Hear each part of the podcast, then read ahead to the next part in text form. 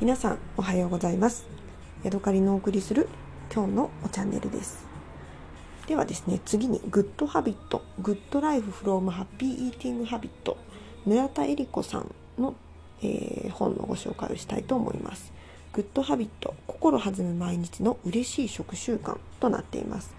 えー、表紙だけ見てジャケ買いみたいな感じで借りてきたので内容がどんな感じなのかな？全然わかんないんですけどやってみましょうか。シンプルに細く長く続けていくこと。大切にしているのは食事ではなく食習慣。心地よい一工夫が健やかな心とと心と体を支えます。はい。うん。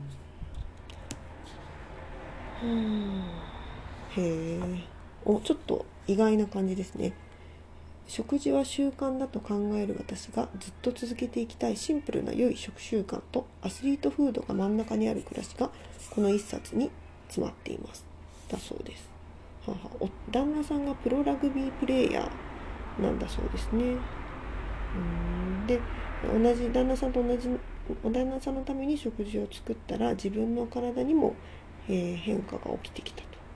疲労感やくすみがむくみや疲労感が激減し良い状態を保てるようになって良い赤ちゃんを産めたということが書いております。へえなんでだろう？ English ななんていうの？英語でも同じようなことが一緒に書いてますね。パワーチャージ、ラムチョップ。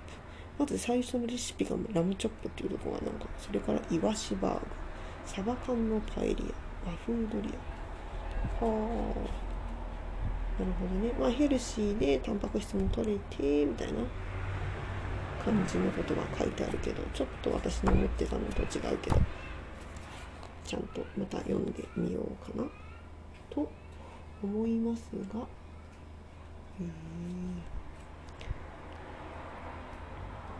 うん、他にもなんか大迫選手のお嫁さんとかなんかそういう家族にうん上野由岐子さんソフトボールの人に対するなんか食べるもののなんだえっ、ー、とインタビュー記事みたいなのもなってますね。